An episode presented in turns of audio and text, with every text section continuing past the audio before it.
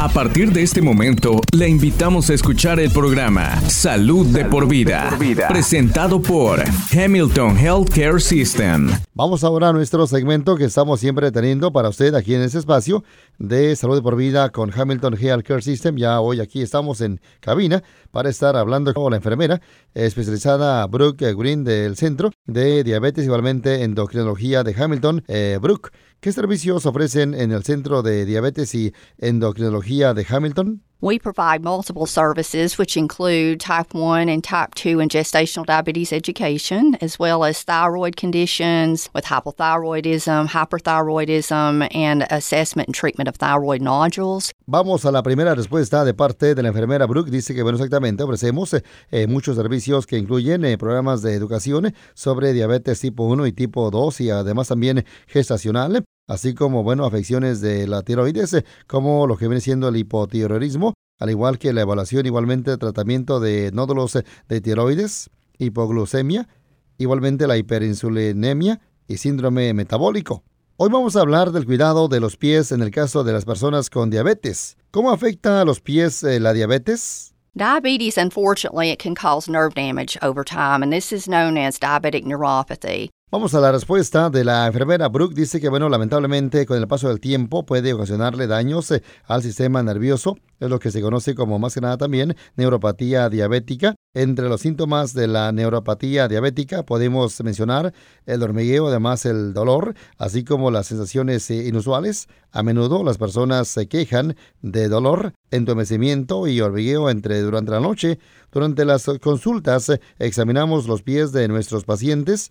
Lo que nos interesa detectar son las úlceras cutáneas o ampollas abiertas. También les revisamos la sensibilidad de los pies. Les pedimos a nuestros pacientes que se observen todos los días las plantas de los pies para ver si detectan algo inusual como úlceras cutáneas o ampollas abiertas.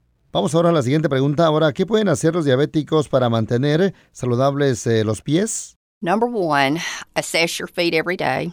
You want to make sure that when you're getting out of the shower that you dry your feet. La enfermera está diciendo que, en primer lugar, se deben de revisar a diario los pies. Es importante asegurar que al salir de la ducha se sequen muy cuidadosamente los pies, especialmente la zona entre los dedos.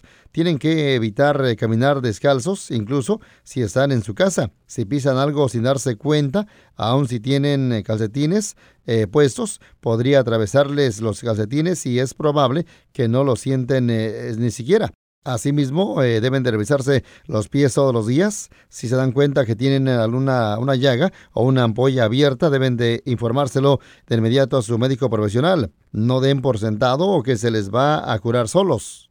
Vamos a la siguiente pregunta, enfermera Brooke. Ahora, hablemos de cómo se deben de cortar las uñas. Trimming, of course, straight across, and the key to trimming the nails is oftentimes seeing a podiatrist. Deben cortarlas totalmente rectas. Las uñas se van poniendo más gruesas y duras cuando van pasando los años. Es parte del proceso de envejecimiento y las uñas tienden a ponerse aún más gruesas y duras cuando la persona tiene diabetes. Es por eso que el cuidado de los pies puede ser un gran reto. Yo les recomendaría que vayan al podiatra si tienen cualquier problema para cortarse las uñas y les han, más que nada, también diagnosticado una neuropatía. Pero no solo buscamos síntomas de neuropatía, sino de enfermedad vascular periférica, cuando podrían tener un menor flujo sanguíneo. Lamentablemente, a menudo también vemos esa patología en el caso de las personas con diabetes. Nuestra siguiente pregunta, ¿cuándo debe de acudir a un profesional médico o la persona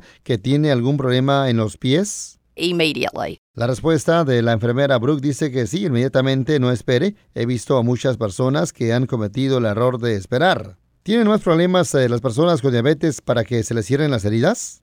Ella dice que sí, es algo muy común entre las personas con diabetes. Cuando el nivel de glucosa es alto, las bacterias prosperan en esas áreas. Por lo tanto, específicamente, si tienen una herida en el pie o en la pierna, va a ser muy difícil de que el cuerpo se la cierre por sí solo, debido a la glucosa que se concentra en esa área. Qué buena información, enfermera Brooke. ¿Puede decirle a las personas que nos escuchan qué clases ofrecen? Yes, we do offer multiple classes. Damos diversas clases como la de la administración de la insulina y la capacitación sobre la bomba de insulina, al igual que la capacitación de control de glucosa y manejo de los medicamentos.